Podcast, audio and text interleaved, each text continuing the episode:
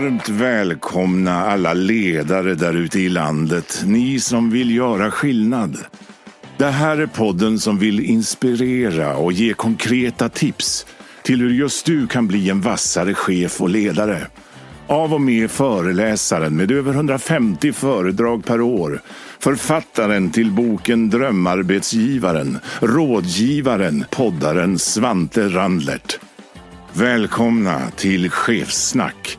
Podden som snackar med Sveriges vassaste chefer. Nu kör vi!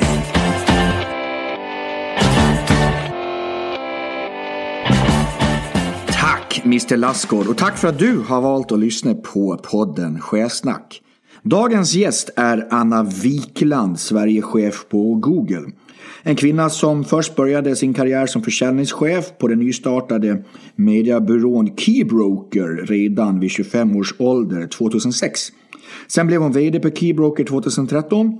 Hon gick över sen till Google 2014 där hon började som affärsområdesansvarig för att sen bli Sverigechef på Google 2016. Det är en kvinna som har fått fina utmärkelser. Hon har fått och blivit Årets framtidschef 2016.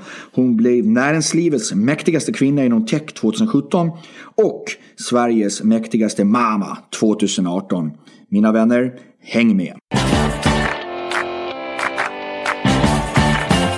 Tjena Anna Wikland! Hej Svante! Sverigechef på Google. Hur, hur, hur lever livet? Nej men livet le lever bra. Eh, har precis haft en härlig sommar. Ja, ja vilken eh, sommar. Ja, helt magisk. Eh, så det har varit superhärligt. Och har du nu... märkt de här människorna som har alltid sagt att gud vi ska ha en varmare sommar. Som denna sommar bara, ah, det har varit för varmt. Jag har märkt väldigt många och jag har verkligen försökt att själv tänka på att inte klaga så utan du är faktiskt inte njuta. En av dem, Nej jag är faktiskt inte en av dem. Vad, hur känns det här då? Podden Chefsnack? Det ska bli jättekul. Ja. Jag sa det innan vi drog igång att eh, ledarskap är verkligen en av de ämnen som jag verkligen brinner för. Så att, eh, det ska bli kul. Och dessutom gör det här på gotländska. Ja, men jag tänkte precis säga det. Alltså, jag... Berätta lite anknytningen till Gotland. Nej men alltså Gotland för mig är mitt eh, paradis. Ja. Jag har varit där varje sommar sedan jag var ett. Eh, och eh, vi har sommarställe, min familj, på södra Gotland. Och, så jag är där fortfarande varje sommar. Så bara jag hör dig eh, med din härliga gotländska så blir jag lite lugn. Ja men vad, vad bra, det är bra förutsättning för det här samtalet. Ja. Men du, ska vi köra igång? Vi kör. Jag tänkte i början för att komma igång lite, innan vi börjar liksom gå djupt på alla utläggningar så kör vi helt enkelt, jag kallar den för avsluta meningen. Jag säger ett påstående, du avslutar meningen. Mm. Är du redo? Jag är redo. Bra ledarskap enligt mig är? Att motivera människor eh, och fokusera på dem så att man gör bra saker tillsammans. Dåligt ledarskap enligt mig är? Att inte prioritera människorna för det, om man inte har fokus på människorna så kommer inte resultaten komma. Jag blir stolt som ledare när? Mina team levererar bra och när man får höra att eh, det man själv gör motiverar dem. Jag blir förbannad som ledare när? Det talas bakom ryggen och det inte är ärligt. Min största ledarskapsförebild är? Oj, den var svår. Jag älskar sport. Så den som faktiskt kommer top of mind just nu, bara så, är Jan Andersson. Eh, och det han har gjort med sitt nya landslag. Eh, Apropå en bra sommar så kan man väl tacka mm. gänget för en bra sommar, eller hur? Va? Mm. Är... Fantastisk sommar, vilken grej det var. Ja, men det där var, jag tror vi kan prata lite sport idag när vi båda är intresserade av sport. Då. Jag lever efter ledarskapsmottot. Att eh, sätta människor först. Till alla som säger att de har för lite tid vill jag säga. Att allting handlar om prioritering. Det dummaste jag vet under ledarskap är när man försöker göra för mycket själv istället för att ta hjälp av sina team. Klokt. Du, eh, jag tycker ledare borde göra mer av. Jag kommer hela tiden tillbaka till det, men det handlar om att tänka på hur man bygger team och hur man motiverar sina medarbetare och sätter dem i främsta rummet. Eh, men för mig är det A och O för att man ska lyckas. Mm, jag tänkte att det kan väl få bli en röd tråd i hela den här podden. Mm. Vi både ska prata om med alla gäster men framförallt idag. Så det, jag gillar att du brinner för de bitarna annars mm. hade det blivit ett tungt samtal. du, jag tycker ledare borde göra mindre av. Om vi tar tvärtom. Jag tror att det handlar om eh, det här lite skillnaden chefskap ledarskap. Eh, så att de ledare som fokuserar för mycket på liksom chefsrollen eh, och den stora kostymen snarare än vad innehållet ska vara för att Ja. det ska fungera. Men där kan vi komma tillbaka lite för den är otroligt intressant. Eh, inom ledarskap så blir jag mest engagerad av När, jag, när man har satt upp eh, ett strategi och ett mål och när man ser att man får hela organisationen att jobba mot det tillsammans och samtidigt ha kul under tiden. Hur ofta sker det då? Där du sitter nu? Ganska ofta faktiskt. Ja, härligt. Det var lite starten. Känner du dig igång? Jag är igång. Vad eh, lite fördjupa sig i något av det du sa. Jag tycker något som är superaktuellt just nu det är det här chefskap kontra ledarskap. Och herregud, det finns väl eh, böcker i mängder om just ämnet. Vad, vad är Anna Wiklands syn på skillnad på chefskap och ledarskap? Jag har faktiskt funderat en del på det där. Eh, och överlag för mig själv så tycker jag att eh, de går ihop ganska mycket. Med skillnaden kanske att ledarskap för mig handlar primärt om det här med att arbeta med människor och motivera människor. Eh, så att eh, människor mår bra, är motiverade och då kommer resultaten. Så fokus på det. Chefskapet handlar lite mer om den rollen som jag har. Eh, och den strategi eh, och de mål man sätter upp och hur man behöver leda organisationen för att nå dit. Men jag tycker inte att man ska dela upp det för mycket. Eh, sen kan man ju vara eh, chef på pappret och vara ansvarig för någonting utan att vara en bra ledare. Kan det innebära att vissa som har varit så kallade uppskattade chefer inte behöver vara bra ledare imorgon? Absolut. Det är ju rätt intressant när vi går åt det organisationshållet. Ja. Att vem, vem är ledare imorgon? Det är ju en annan sak. Och, och um, jag, jag håller helt med. Och, en annan stor skillnad där tycker jag också är att ehm, det är väldigt ofta upp till individen också. Man kan ju vara ledare utan att vara, vara chef på pappret. Exakt. Utan att man faktiskt tar ledarskapet själv. Det jobbar jag jättemycket med. Det outtalade va? Eh, det outtalade, verkligen. Och jag vet ju med din bakgrund eh, av eh, spela mycket handboll Ja. eh, och också faktiskt vara lagkapten. Ja. Det är ju en utnämnd eh, Ja. roll på ett sätt, ledarskap. Men det finns ju också många i laget som är ledare utan att vara ledare.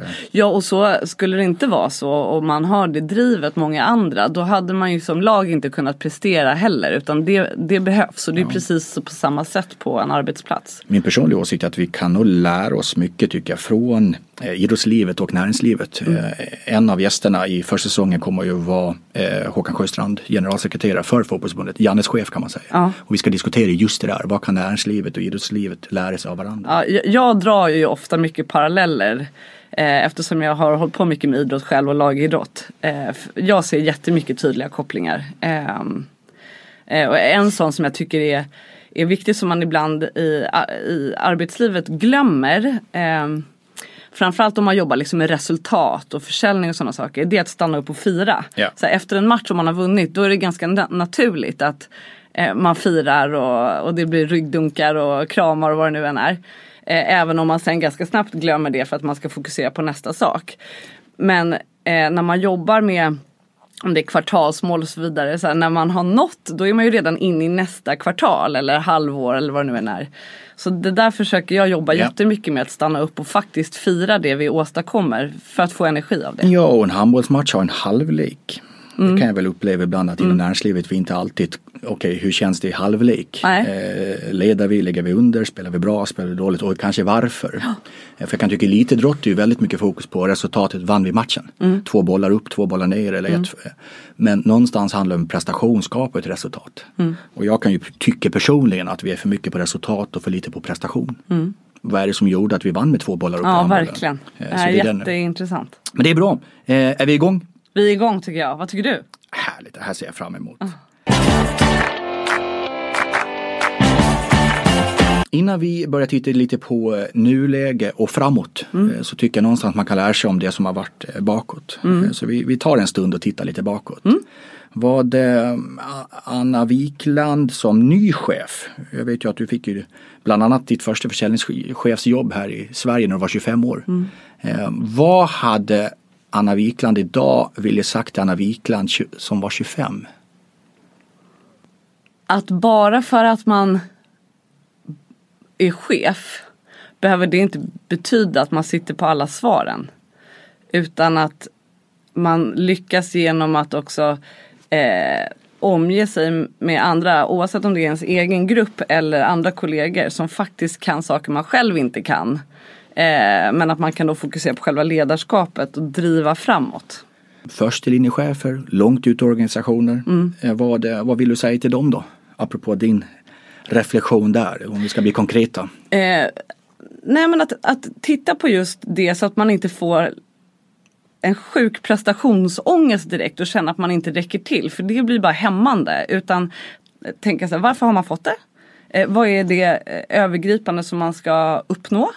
Eh, och sen hur kan man då med hjälp av, av sitt team komma dit? Det jag fortfarande försöker göra, eh, som jag faktiskt har liksom i eh, eh, mitt dokument där, där, jag tittar på så här, vad ska jag åstadkomma i år och, och har brutit ner det lite. Då ja. har jag också överst en fråga, så här, vad är det som bara jag kan göra?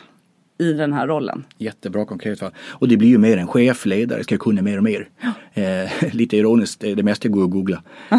Apropå den gästen vi har idag.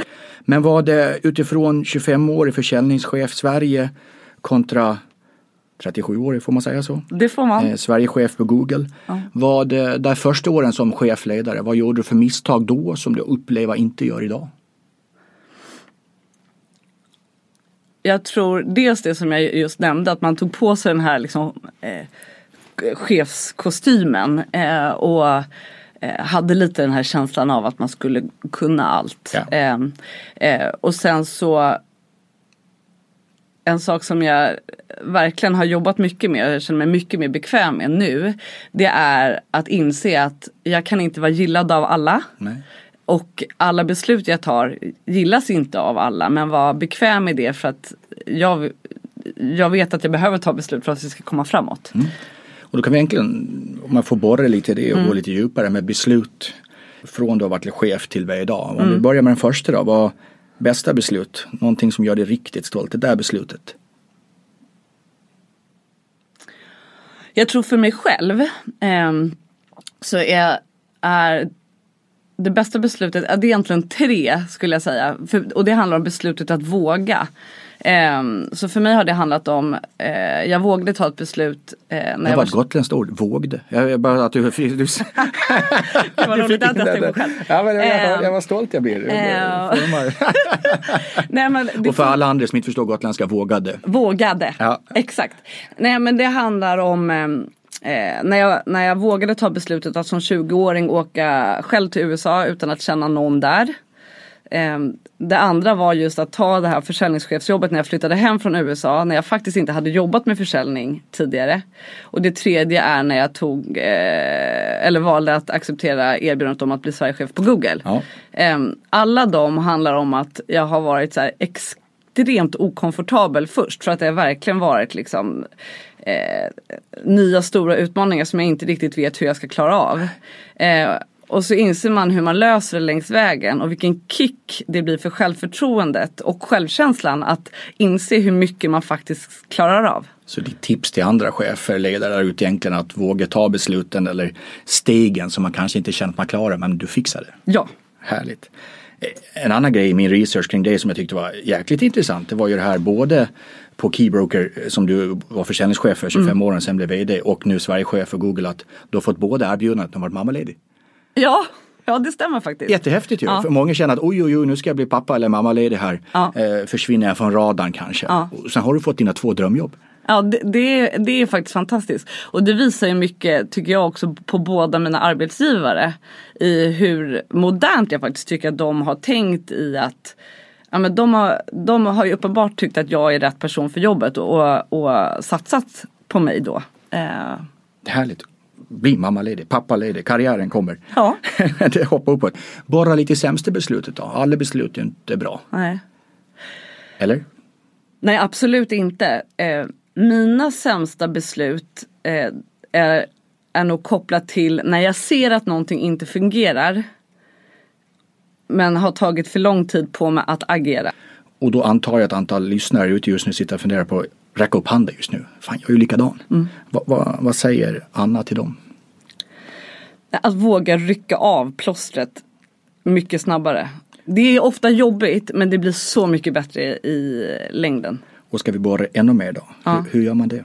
Har någon teknik eller Någonting jag har läst på om det är att det här med magkänsla. Att du mm. vågar lite på magkänsla mm. vilket jag tycker är modigt. Mm. Har du någon hjälp kring det? Nej men man kanske, om man ska bli lite konkret, då handlar det väl så här, när, när det börjar gnaga och man börjar känna sig det här, det här är inte bra. Att kanske då stolpa ner för sig själv, liksom, för och nackdelar av att ta ett beslut. Ja. Eh, och sen så kanske bara rent konkret eh, sätta ner vilka actions man behöver ta. Så för mig, ett exempel var under Keybrokers-tiden. Där, där jag såg att eh, resultaten, alltså försäljningsresultaten kom inte i den takt som krävdes för att vi skulle nå årsmålen. Yes. Men jag ville så gärna att den här personen skulle lyckas.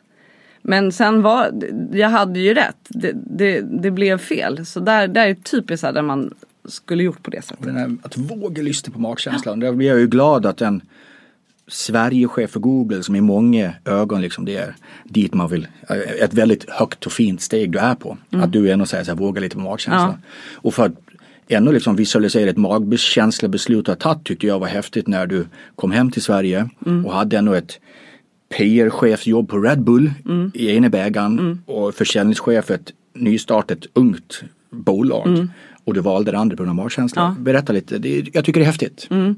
Nej men det var verkligen så. Eh, och ja, då hade jag ju också turen att liksom ha personer att kunna diskutera det här med. I det här fallet så var det min pappas eh, eh, äldsta vän och en jätteperson som har betytt mycket för mig. Eh, Vill du säga hans namn så han ja, kan få Björn, lite beröm? Björn Salström heter han. Björn där ute. Eh, Björn där ute. Eh, var den personen jag diskuterade det här mycket, mycket med och jag fick också tipset av honom då. Det var så här, men Anna, så här, vad är det värsta som kan hända? Det värsta som kan hända om du går med Keybroker det är att ni inte lyckas. Eh, men du kommer ha lärt dig så mycket på vägen så du kommer ändå tycka att det kommer ha varit värt det. Kommentaren. Och den kommentaren var någonstans det som gjorde att jag bara kände att nej men jag kör på det här för att jag, det, det är för mycket i mig som, som eh, säger att jag ska våga testa. Och det är en bra lärdom. Vad är det värsta som kan hända? Det är kanske är det man ska ställa sig lite oftare. Jag tror att man ska försöka, eh, försöka ställa sig den frågan lite oftare just när det är saker som så gnager. Mm. Eh, så att man, man, för ofta så är det inte så farligt. Nej. Men eh, du var inne på Björn där då. Eh, mm. Om ett annat namn, Gunnel? Ja. Ja, berätta, vem är Gunnel? Gunnel Duveblad. Eh, hon är min mentor sedan tio år tillbaka. Eh, och oerhört viktig för mig. Eh, och det var roligt för det var Veckans Affärer och Novare som hade ett mentorsprogram. Jag var med första året eh, i, i det mentorsprogrammet och jag och Gunnel blev liksom ihopparade. Eh, och då var egentligen tanken att man skulle gå ett år tillsammans och sen så var det klart. Eh, men nu är vi inne på vårt tionde år eh, för att båda ömsesidigt får ut väldigt mycket eh, av, av vår relation. Och jag tror ledordet lite du var inne på det här, kanske ömsesidigt. Ja, för, för, ofta när jag har tackat Gunnel för, för att hon tar sig tid så är det ofta det jag får tillbaka. Men ja. jag får lika mycket energi av det här själv Anna. Eh, så att hon är en oerhört viktig person för mig rent eh, professionellt. Så egentligen ditt tips till chefer där ute, skaffa någon du kan reflektera med, bolla med. Ja, det är ett jättevarmt tips. Jag tackar för, jag tackar för din reflektion och backspegel. Mm.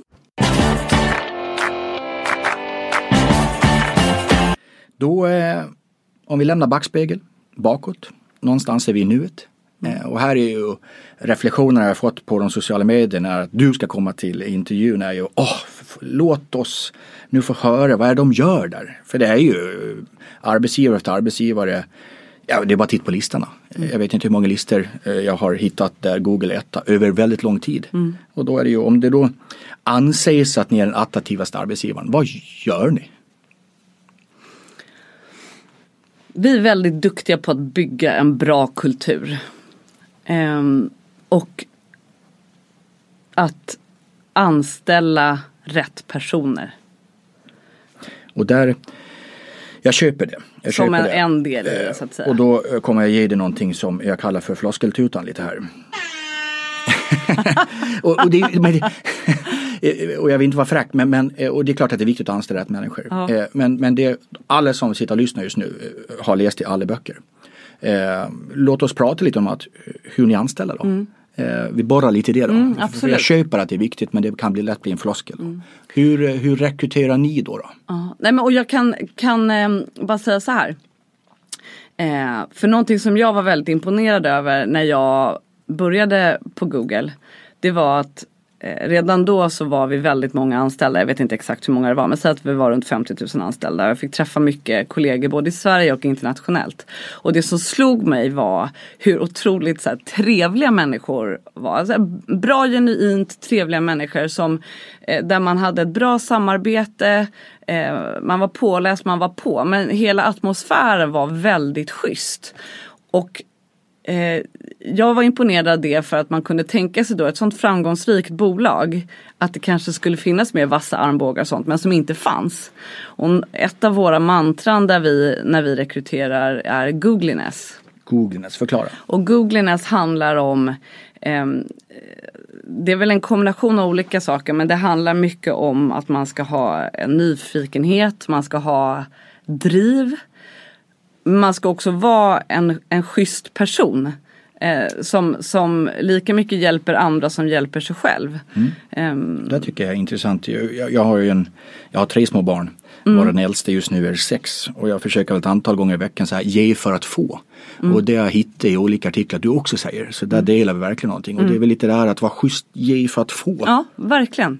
Och det, det, speg, åter, det är faktiskt ett jättebra uttryck och det tycker jag Googliness handlar, handlar mycket om det. Ja. Och i din fråga, alltså kopplat till frågan kring rekrytering då. Ja, för det är ju också många tittar på. Vad gör de där borta? Ja exakt. Nej men där handlar det om att ehm, oavsett vilken roll det är så sätter vi upp en eh, rekryteringspanel. ehm, Panel, där- förklara. Eh, nej och där, där eh, utser man eh, eh, oftast tre till fyra personer. Som också kommer från olika delar av organisationen som får olika områden i uppgifter att eh, titta på när man rekryterar. Så att, eh, och sen så handlar det om att eh, när alla intervjuer har gjorts, även om jag är den rekryterande chefen, så har alla lika mycket att säga till om. Ja. Och en följdfråga är där, när du säger alla intervjuer har gjorts. Mm. Vad ligger ni på? Hur många?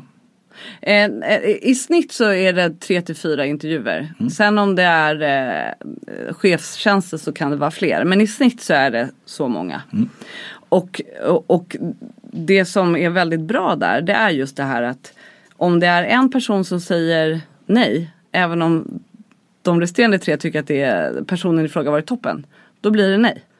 Eh, Och, och det gör att det blir eh, ett eh, bra resultat. Ja. Ehm, Och det är kanske då man kan få en känsla av kulturen att eh, nu är det ju lite fräckt att säga så ibland men jag brukar ibland prata om fruktkorgar och kanske ett dåligt äpple i en fruktkorg. Det är lätt att ett dåligt äpple sabbar hela äppelkorgen om man säger så. så. Och på det här sättet med en panel så garderar man sig kanske att inte slinka in det där dåliga äpplet. Någonting jag vill borra också i, lite kopplat till rekrytering men faktiskt effekten av det. Det är ju det här att ni har börjat sätta att det finns ingen korrelation mellan toppbetyg, toppskola och toppresultat och prestation. Tycker jag är jättekul eh, för att vi är ju lite för i den här delen av Europa. Eh, toppskola, toppbetyg, klart. Du passar perfekt på alla ställen. Jag säger att det är ju inte så. Och i och med att många då tittar på er på Google och så säger ni att det finns ingen korrelation. Eh, Det här får du förklara mer. Men vi, eh, ja, vi är ju enormt datadrivna i, i allt vi gör också internt och beslut Rimligt. som fattas. Och så vidare. Ja det är, ju, det är ju rimligt faktiskt. Skönt om du hade sagt att vi går bara på magkänsla. ja, exakt. Eh, nej och, och eh, det har ju, det har, har ju då ehm, analysen visat att, att det inte finns den typen av korrelation. Bara för att man har toppbetyg från en bra skola, det är, inte, det är inte bara det som avgör om man passar för en roll på Google. Utan det kan ha mycket att göra med annan typ av erfarenhet som man har samlat eh, på olika sätt. Och det vi också tittar mycket på det är till exempel eh, vad för andra saker man har pysslat med i livet. Eh, Som inte står i CVt kanske? Nej, som inte står i CVt och som kanske inte har eh, en koppling rent professionellt. Utan vad har man för anna, annat driv? Kanske har varit Eh, lagkapten i handboll, vad vet jag? Det kan vara lagkapten i handboll, det kan vara ett annat typ av intresse man har, det kan vara att man är SM-mästare i karate. Eh, o, olika saker som faktiskt också Ja. kan visa på ett driv. Så menar du egentligen att om ni har kandidat X och kandidat Y, kandidat X med otroligt fina betyg på bästa skolan men kanske inte har det där andra och ni har någon som är helt okej om man får säga så i betyg och skola men massa annat, väljer ni då det andra alternativet? Det beror på hur personen i fråga har presterat i de här olika intervjuerna. Men och om i de har de presterat olika... liknande, om jag får liksom sätta det på sin spets. Ni, ni väljer mellan två kandidater. Men jag skulle inte säga att, att vi eh, bara rent att vi alltid då går med den ena eller den andra utan det är eh, Eh, det är alltså kopplat till hur vi då, om de är så lika, diskuterar det blir någonstans ändå så att man i slutändan diskuterar för den specifika rollen. Vem tror vi kommer passa bäst? Och det är ju intressant, det är ju nästan, om man läser en personalstrategi från 70-talet så heter det rätt människa på rätt plats i rätt tid. Det är ju tillbaka till det. Ja, det det. Och det är väl lite som vi har pratat om sport, att bara för man är bra i en klubb behöver inte samma handbollsspelare, fotbollsspelare, ishockeyspelare behöver inte vara bra i nästa klubb. Nej, exakt så. Och just det, rätt människa på rätt plats. Det är det det handlar Det, om. det är verkligen det det handlar om. Det är jätteviktigt. Men jag tycker ändå det är superspännande att det inte bara är toppbetyg och toppskolor som avgör. Och det, när ett företag eller organisation som Google kan säga så, så tror jag vi ska ta jag tror jag vi ska ta lite rygg där faktiskt. ja. Men om vi borrar lite ledarskapet, eh, podden heter nu Chefsnack. Ja. Vad anser du att ni gör som ledare, chefer som kanske inte är så man gör på andra arbetsplatser? Finns det någon X-factor? Alltså jag tror att eh, någonting vi jobbar väldigt mycket med att utveckla hos våra ledare. Eh, det handlar om ett coachande ledarskap. Eh, där, där, där egentligen alla ledare på Google får gå igenom den olika typer av utbildningar som är kopplat just till hur man har ett coachande ledarskap. Där, där många gånger så handlar det också om att eh, inte ge svar till eh, individen i fråga. Utan att genom rätt typ av frågor också få individen själv att komma fram till lösningen. För ofta så har man lösningen inom sig. Eh, medan ibland såklart så behöver man hjälp på traven. Men att eh, jobba med, med den biten är någonting som jag tror kännetecknar Google väldigt mycket. och coachande. Kanske lite också det här chefskap, ledarskap. Eh, Mm. Att inte bara stå med rak hand, du ska göra det här. Eh, Det är ju lite intressant, både du då som har två mindre barn och jag har tre mindre Mm. barn. Det är väl lite liknande. Att helst, i alla fall min version i ledarskap, eller föräldraskap om man får Mm. säga så. Det är ju att när mina barn en dag ska ta de svåra besluten. Mm. Är att de kan ta det utifrån sin kompass och i sina värderingar och vad man upplär med. Att Mm. inte jag som pappa eller mamma står bara och säger app, app, så får du inte göra och allting. Och det är inte exakt likadant. Jo men det, det ligger jättemycket i det där. En annan sak som vi jobbar mycket med det, det, det handlar om vad vi säger OKRs, Objectives and Key Results. I, ända uppifrån högsta nivå med Sundar, vår VD. Och sen hur det drillar ner i hela organisationen. Att vi sätter tydliga eh, mål vad vi ska prestera. Men sen så är det väldigt mycket eh, frihet i det. I att personer på Google får, får liksom lite eh, göra det på sitt sätt. Med guidning givetvis. Det går inte att sväva iväg helt. Men, men att det någonstans finns, eh, finns eh, tydligt vad det är man behöver prestera. Men att man, man eh, kan ha frihet i lite hur, hur Ja. man ska göra det. Och när du säger så och apropå eh, sport som vi båda gillar. Jag, jag har, om man får bildligt hur vi ska tänka lite, för lite utifrån vad jag säger i bolag, vad man faktiskt gör kontra vad ni tror på. Ja. Så säger jag det, låt säga att det är en fotbollsspelare. Ja. Eh, man är vänsterytterfältare, man ska precis göra dragningen. Och precis när du gör dragningen så bara, får jag det här? Och då tittar man på lagkapten. Och lagkaptenen tittar på coachen. Och coachen tittar på någon sportchef på läktaren. Och sportchefen bara, jag har inte en aning, det är du som är på plan. Och sen när det där trattar tillbaka till spelaren, då har ju motståndaren tagit bollen och kanske gjort mål. Så det är lite intressant att en organisation med så många anställda som Google ändå vågar säga att det är du som är på plan som ska fundera på om du ska gå till vänster eller höger. Men en fotbollsplan har ju yttre linjer. Mm. Går du utanför dem så är du utanför plan. Exakt, exakt. Är inte det, ganska, det, lite, är det, det jo, du... men det, det ligger väldigt mycket i det där och någonting som vi har jobbat in väldigt mycket är ett uttryck som, som eh, är act like owners. Mm. Och det kommer ända uppifrån eh, headquarters i Mountain View.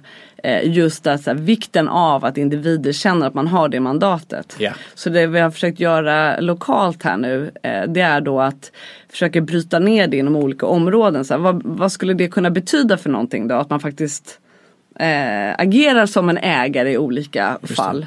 Ehm, och sen så eh, har vi eh, haft en eh, men, en liten, eller inte en liten, vi har haft lite av en tävling kring det där kollegor har fått nominera medarbetare inom olika kategorier. Bra just exempel. utifrån det. Um, och sen så har vi då utsett en vinnare. Vi har gjort det en gång uh, och nu ska vi dra igång uh, varv två här under hösten. Och då är det hela uh, businessorganisationen lokalt. Just för att få det top of mind att ja. kunna tänka och agera så. Och det är ju också glad att du säger det för någonstans vad jag ser där ute så är det ju mer att man kommunicerar what's in it for us som bolag mm. och väldigt lite what's in it for you anställd eller vad ska du göra som anställd. Mm. Mm. Vad gör elva spelare på plan som mm. gör att vi vinner matchen? Mm. Jag tycker där borde vi bli mycket bättre där ute. Jag håller med. En annan sak som, som, eh, som jag eh, skulle vilja ge som tips som vi gör det är att, att vi verkligen uppmuntrar alla våra anställda att ha vi jobbar mycket med akronymer på Google. Så PDPs, ja. Personal mm. Development Plans. Mm.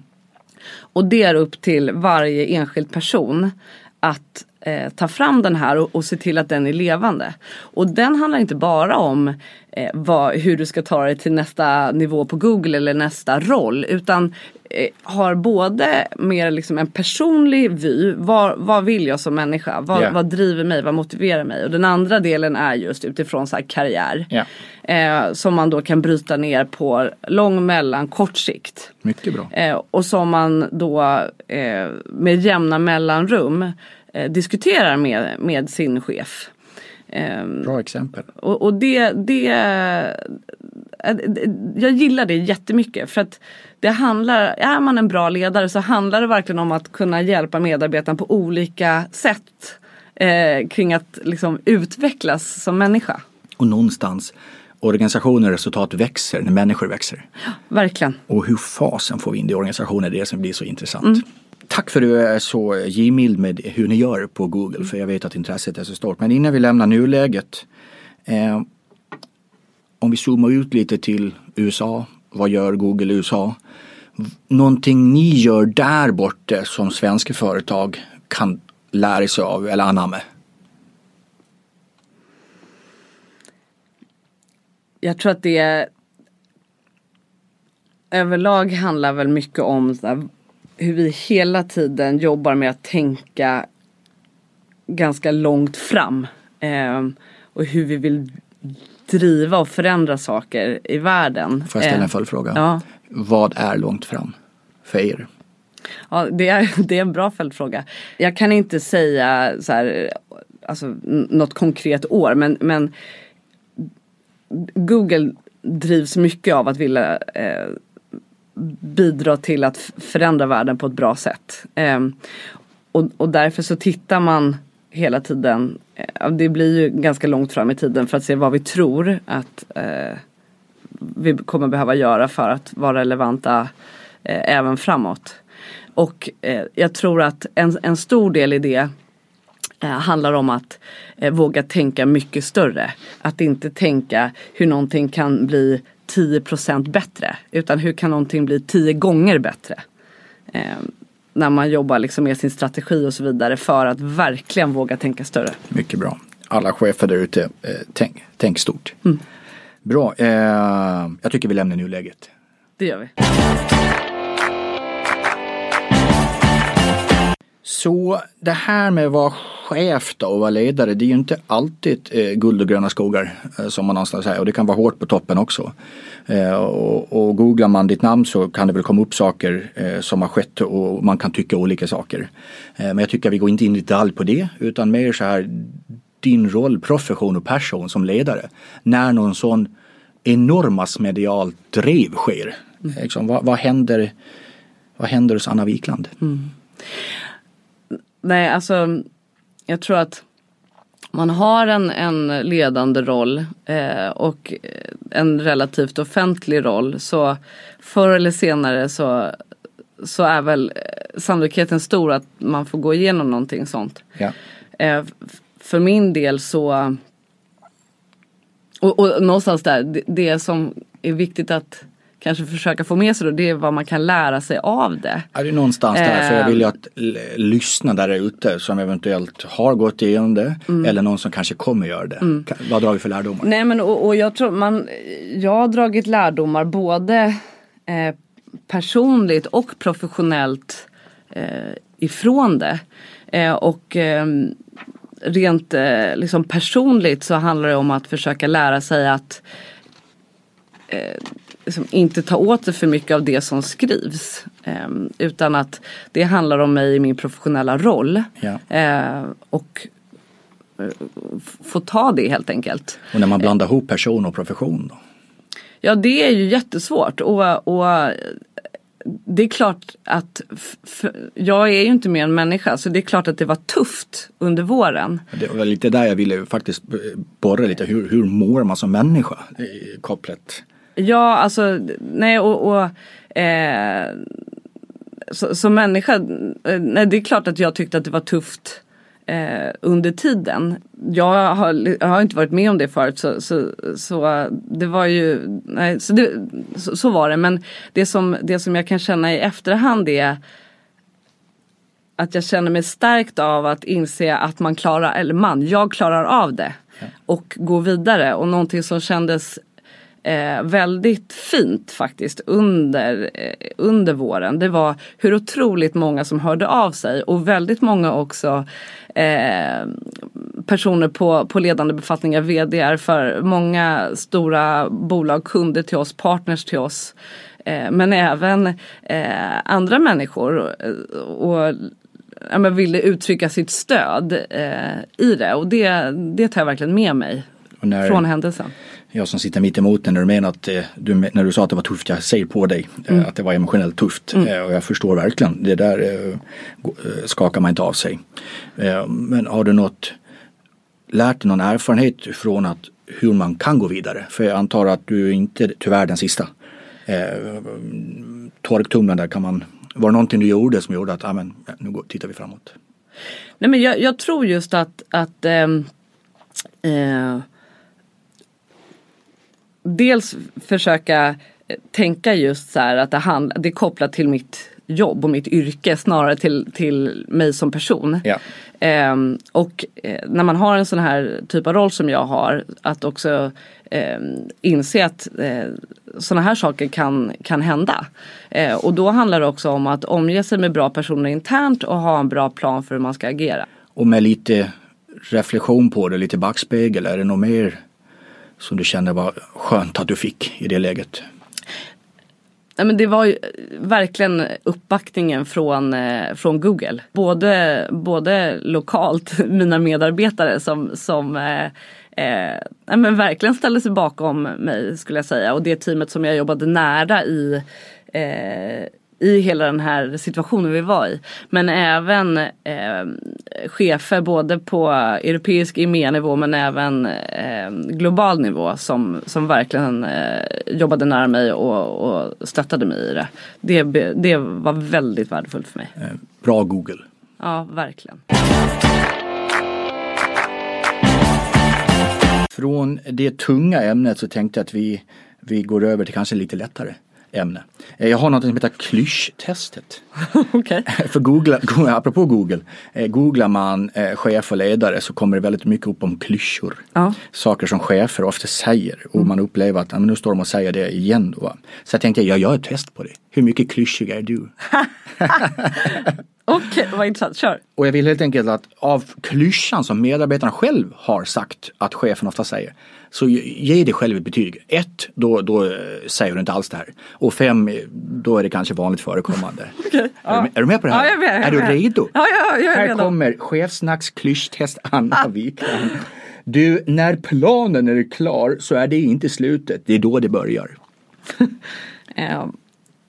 Ja, fyra. En fyra där. Det gäller att vi tänker utanför boxen. Ett vanligt förekommande mening. Ja, men jag, jag skulle nog säga tre, fyra, men inte just det ordet kanske utan snarare att vi verkligen måste tänka framåt och utmana vårt sätt att tänka. Man vill ju gärna att uh, Google tänker utanför Ja. boxen. Men ger du dig själv ingen här tre och en halv? Är Nej okej, tre men då är det en fyra. Ja, det är en fyra Ja. Vi ska nu göra en genomlysning av verksamheten. Nej, två. Vi får se hur det landar. Ett. Jag hör vad ni säger och tar med mig det. För övrigt det mest klyschiga som vi chefer tydligen säger. Ja, fyra. Fyra. Det gäller nu att kraftsamla utifrån en helhetssyn. Tänk att vi säger såna här Ja, det saker. är som- så jäkla kul. Även om man inte säger exakt det så, så är det ju det man pratar om är ju det. Ehm, tre. En trea. Och då gav du dig själv, om man får säga så, högst eller mest eh, på när planen är klar, det gäller vi tänka utanför boxen eller jag hör vad ni säger. Om du vill borra i någon av dem och kanske förklara det lite, vilken, vilken väljer du att prata mer om? Nej men just den här utanför boxen. Ja, Ehm, berätta lite mer, för den vill man väl att ni gör? Ja, nej men och den, den eh, eh, vi jobbar ju väldigt mycket med att eh, Eh, alltså förstå digitalisering, förstå teknikutvecklingen och förstå hur saker och ting utvecklas. Jag brukar, eller inte bara jag, eh, vi brukar prata mycket om att vi tycker att det går fort nu i utvecklingen. Kanske men- en klyscha också, den meningen. Ja, men det kommer aldrig gå så långsamt igen. Och givet att vi vet hastigheten så blir det att vi också vet att vi behöver sträck, stretcha oss själva i att tänka långsiktigt och även det som vi inte har svaret på. Eh, så att när vi affärsplanerar och när vi sätter våra strategier så handlar det mycket om just den, den delen. Så att även om det inte är utanför boxen så handlar det om så här, hur ska vi tänka för att verkligen driva saker framåt. Och det är väl lite där att det som är vårt tempo idag, det är ju det som är norm.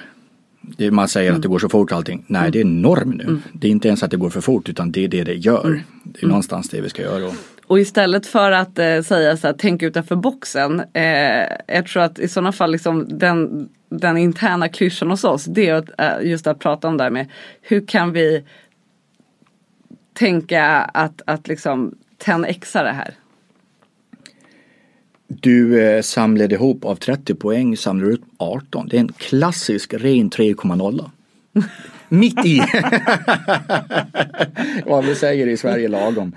Eh, Får man använda ordet lagom i en, i en så stor global organisation? Eh, eh, jag tror inte man gör det så ofta. Nej, jag tycker vi ska prata mindre om det. Ja, ordet. det tycker faktiskt jag också. Eh, en del också, eh, jag kallar för Svantes spaning. Eh, någonstans, vad säger jag där ute? Och någonting som jag vill reflektera med dig. Eh, och en spaning som jag tycker är extra intressant just med dig Anna, det är ju det här Varenda konferens jag åker på så är, pratar man om digitalisering, digitalisering, digitalisering. Och som du sa, det går fortare och fortare. Eh, Jag är först att säga att allt som ska digitaliseras måste digitaliseras. Så är det ju bara. Men det finns också en, en liten aspekt i det. Eh, För min analys lite också att det som digitaliseras kan över tid kopieras. Och allt i världen som kan kopieras kommer över tid tappa i värde.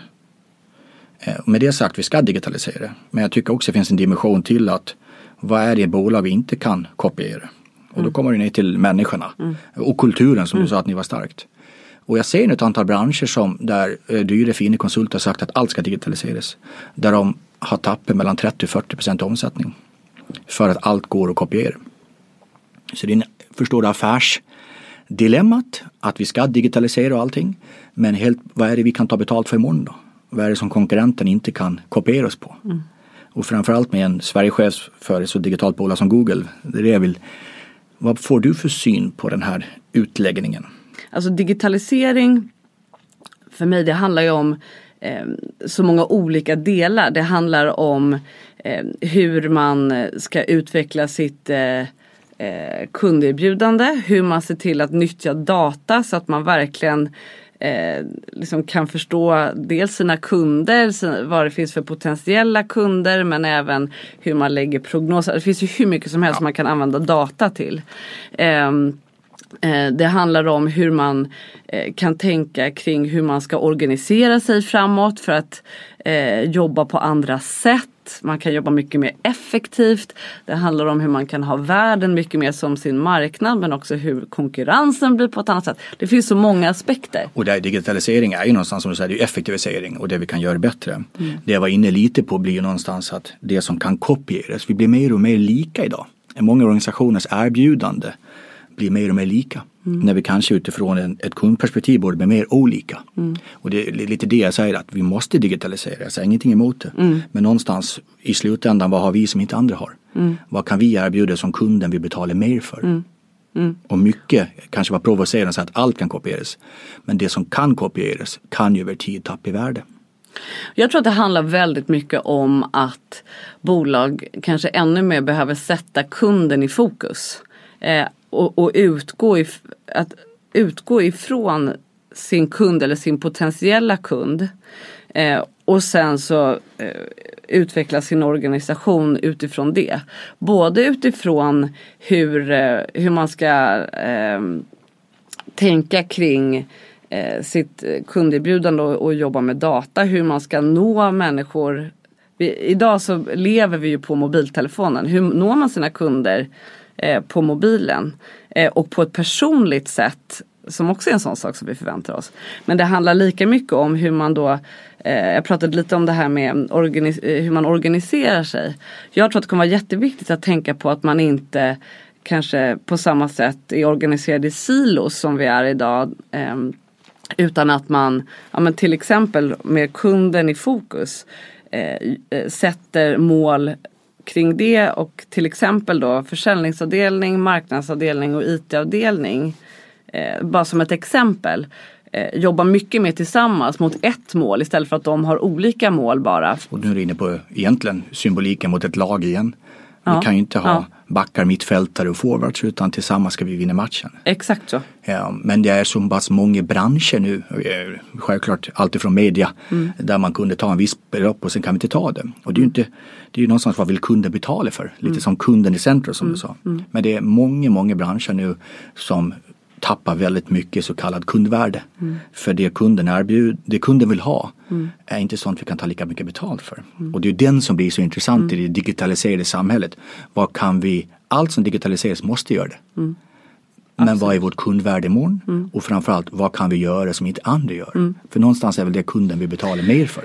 Det där håller jag med helt. Är vi, är vi samsyn? Att, att, vi är helt i samsyn. Ja. Att, att det är precis det det handlar om. Att, att verkligen tänka till på eh, hur man blir relevant och levererar ett värde som kunden är, är villig att eh, betala för. Låt oss bli lite filosofiska. Mm. Eh, lite framåt då. Mm. Och många funderar på vad händer om ett halvår, kanske 2020. Jag, jag tycker att vi, vi, vi spänner bågen. Mm. 2030. Mm. Eh, när du tänker ledarskap 2030, vad tror du? Vad säger du? Jag tror att um, det, för det första så måste jag säga att det är ju jättesvårt för det är så enormt långt fram och det jag tänkte i en sån här del i en podd får man vara lite filosof. Ja. Men, men um, jag tror att det kommer vara kanske ännu viktigare, om det går att vara ännu viktigare, att eh, att fokusera på eh, människor och bygga en bra kultur. Mm. Man ser ju redan nu att en yngre generation eh, har andra krav. Eh, där man, man vill må bra på jobbet, man vill känna motivation eh, kring andra bitar som kanske inte bara är kopplat till den roll man har eller den karriärstegen man kan klättra. Ehm, och det tror jag, eh, jag tror att det kommer fortsätta. Och jag tror också att det kan Eh, just det här med digitalisering och, det kommer ju, det öppnar ju upp världen vilket gör att eh, många bolag kommer eh, kunna få kunder eh, på ett annat sätt från andra länder och man kommer kunna jobba internationellt på andra sätt. Och just då att jobba med kulturen som ens eget företag ska stå för. För att kunna attrahera rätt talang och för att få dem att trivas och leverera bra så, så tror jag att det behöver vara ett jättefokus där. Jag blir så glad när du säger att ett bolag som Digital i Google nu säger att människan och kulturen kommer att vara under 2030. Mm. Eh, för det är lätt hänt att vi Ska jag vara helt ärlig så eh, olika forum jag åker runt och föreläser på handlar om digitalisering. Det måste det göra. Mm. Men du vet jag har varit på två dagars seminarium som inte ens har pratat personal. Nej och för mig, jag, ja, jag, jag förstår inte det. Eh, och, inte jag heller.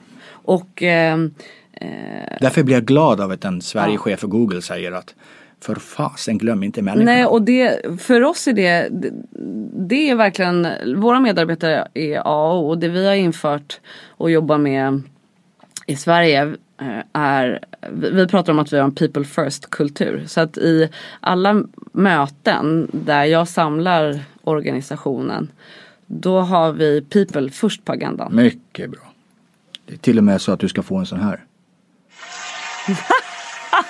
Och nu känner jag lite handbollsvibbar. Ja, ja, ja, ja. ja det, det, här är för, det här är för övrigt med, mitt barns eh, padda med så här ljud. Jag tänkte den här ska jag ta in i podden. Ja, visst, visst, visst är det kul alltså? Ja, jättehärligt. Ja, men där fick du en applåd. People ja, tack, first. Tack. Det tror jag alla där ute kan. Eh, ironiskt när ibland jag kommer ut på koncernledningar och, och kommer ut på så koncernledningsträff, nu har de möte, då brukar jag norra på med agendan. Mm. Och nog fasen är det personal på näst sista punkten. Mm och övrigt på sista punkten. Mm. Och alla punkter ovanför rör personal. Men vi hamnar inte på personalpunkten för det är så mycket problem mm. som är kopplat till personal. Mm. Så people first där ute. People first där vi faktiskt också har en plan som är vår people plan. Eh. Ljuv musik mm. i mina öron. Men eh, och nu pratar vi lite eh, organisation. Men om vi kring det du sa. Mm. Vad, vad, vad, vad, innebär då ledarskapet 2030? Mm. Um, jag tror att ledarskapet handlar om kanske ännu mer att vara snabbfotad, eh, flexibel eh, och hitta sätt att kunna eh, jobba eh, med förändring men att ändå få med sig människor. Mm. Det kommer fortsätta och kanske bara bli ännu mer komplext framöver. Eh, men man måste liksom hitta ett sätt att kunna vara snabbrörlig tror jag. Intressant. För desto mer man säger att det går snabbt och allt vad det innebär, desto mindre pratar vi om människor. Mm. När vi kanske borde prata om människor ännu mer. Mm. Vad eh,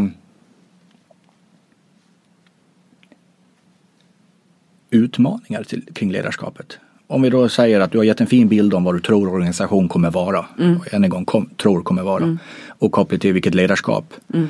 Vad tror vi det kan dyka upp för nya eller starkare utmaningar då? Kopplat till ledarskapet? Jag tror att det kommer handla om hur vi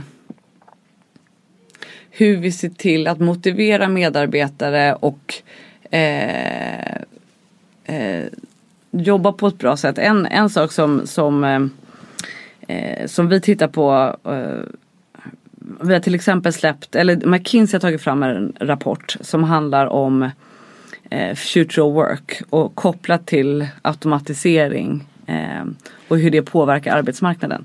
Eh, där det positivt nog visar på att till 2030 så bara i Sverige så kommer vi eh, kunna ha ytterligare 100 000 jobb när vissa har försvunnit på grund av mm. digitaliseringen.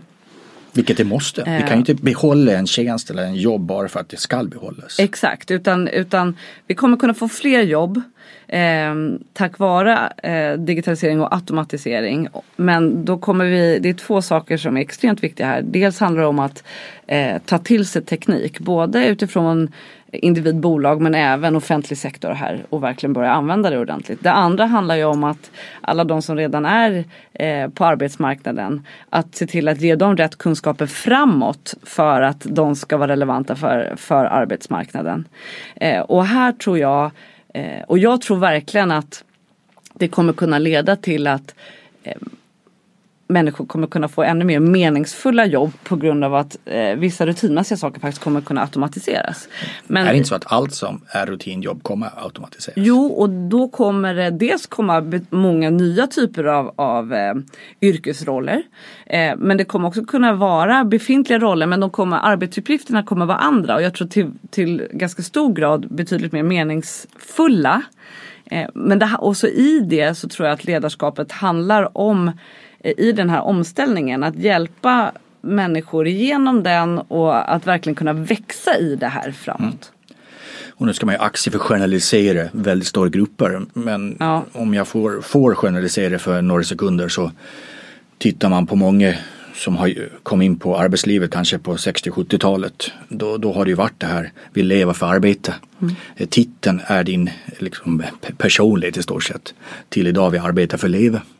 Och det tror jag bara kommer bli starkare och starkare. Mm. Och då är vi tillbaka till det du säger lite att existensbegreppet, varför ett eh, och att det inte är jobb eller fritid utan mm. att det går ihop mycket, mycket mer. Jag tror inte de, förut såg man ju på gravstenarna liksom, urmakaren eller, eller sotaren mm. etc. före namnet. Mm. Och det tror jag inte riktigt det kommer stå på gravstenarna framöver. Nej. Det tror inte jag heller. Men jag tror just att det du säger i så här, kombinationen är viktig. För det handlar inte heller bara om eh, det man gör när man inte jobbar. Utan eh, hittar man och hjälper människor att hitta eh, yrken och roller som man tycker är kul. Det är ju precis den kombinationen av att få den energin i det man faktiskt jobbar med. Eh, det tycker jag är eh, jätteviktigt. Om vi tar ner det till, från filosofi till faktiskt här och nu. Ja. Jag tänkte vi, vi, vi, vi är mot slutet. Ja. Eh, nu sitter ett antal lyssnare där ute som förhoppningsvis eh, gillar det här samtalet. Mm. Eh, Anna Wiklands tre bästa tips från den här allt vi har pratat om. Ta ner det till topp tre. Varsågod. Och då är det mina topp tre tips till andra ledare? Svar ja. Mm. Um, tänk people first. People first. Två.